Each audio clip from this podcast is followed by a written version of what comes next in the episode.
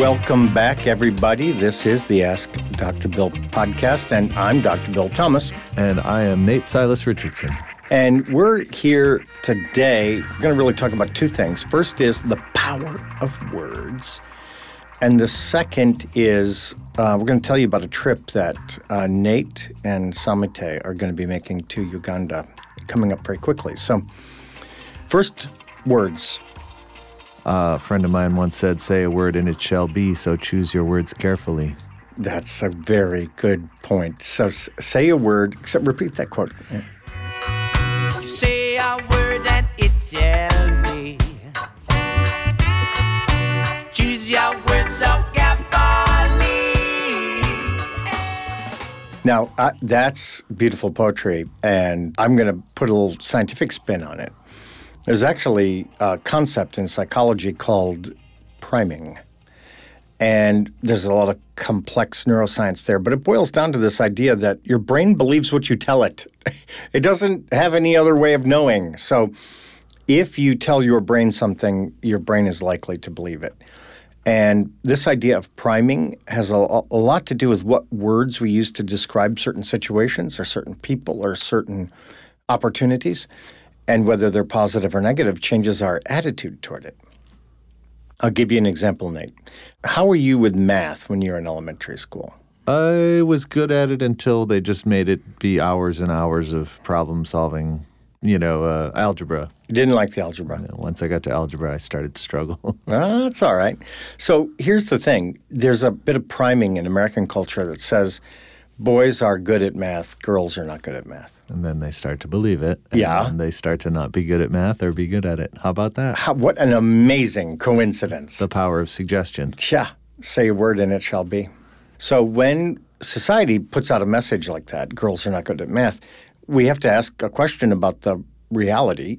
And the reality is, science tells us girls are just as good at math as boys. There's no difference. Priming. People are primed with messages. I'll tell you one more, getting closer to the topic of aging, which is big for us. There's an amazing study, which is so brilliant. I wish I had done it. You ever have that feeling like you ever hear a song where you're like, oh, I wish I wrote oh, that? I was 10 years old and I said, I'm going to copyright 21st Century Fox. I never did it. So that's it. You missed Yeah. your chance. Quite a few of those, actually. Quite a few. Well, it goes by. Well, anyway, this is a brilliant study. Wish I had done it. I didn't do it. Somebody else did it first. But they brought student volunteers into a little lab and showed them pictures. And one group got shown pictures of young people, and the other group got shown pictures of old people. The participants would just sit there and look at pictures. And then, you know, 10, 15 minutes later, the researcher said, okay, you're all done. Thank you. They're like, what? Okay, goodbye. Does this have anything to do with pupils dilating It sort of does. or sitting on the edge of your seat? It kind of does. Okay, tell more. It's sort of the opposite in a way. So, what happened is the researcher positioned a spy in the hallway. And when the subject of the research came out and started walking to the elevator, they clicked a stopwatch and timed how long the person took to walk down the hallway to the elevator, push the button. Here's what they found out people who looked at pictures of young people walked faster to the elevator.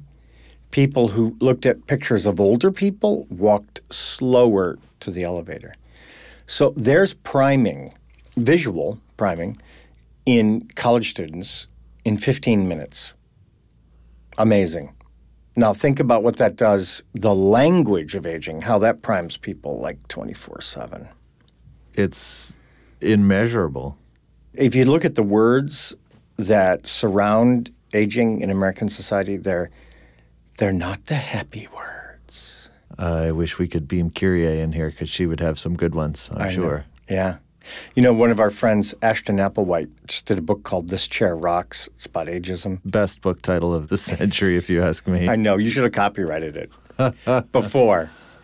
So This Chair Rocks, that's a great example. You know, she took this old idea of, oh, rocking chair, la la, and instead, Brilliant. Ashton, you're brilliant. You're brilliant, Ashton. If you haven't read her book, you really should because it, it does it gets into a lot of this about why the stories we tell about aging are so gosh darn important. When I think about our time together on tour and on the road, which all we're doing, Nate, is getting people to tell a new story, use different words.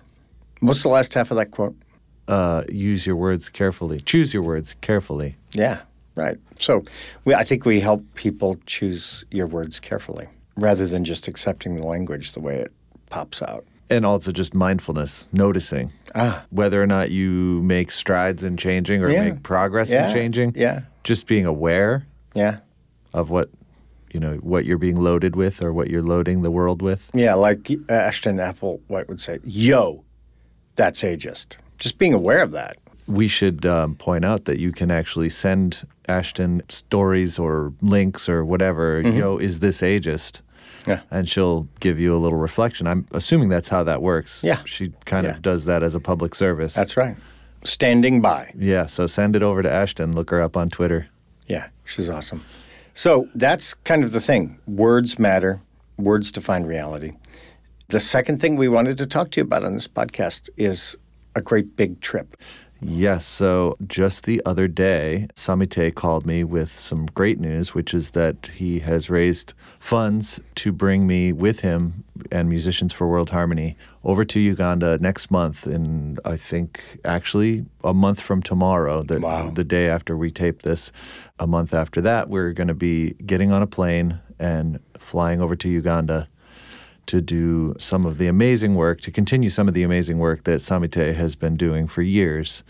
I will say that I was involved for about a year, maybe, in a virtual version mm-hmm. of, I believe, pretty much the same thing we're going to mm-hmm. be doing. Yeah, but- what was that all about? well, what we did last year was that we got together with Karen Wacks, who's actually coming on this trip, mm-hmm. who is a professor of music therapy at Berklee College of Music, which is my alma mater. And uh, she had a classroom full of students, and Samite and I would set up at the studio, and we would, you know, video conference with her. And then also there is a, I actually don't know what you would call it, but it's uh, it's kind of like a, it's not a residence. I don't I don't actually know what it is. It's it's a building that they had built for the purpose of gathering and hopefully I think processing a lot of the traumas that have been visited upon mm. many of the villages all over the world, but in particular in Uganda.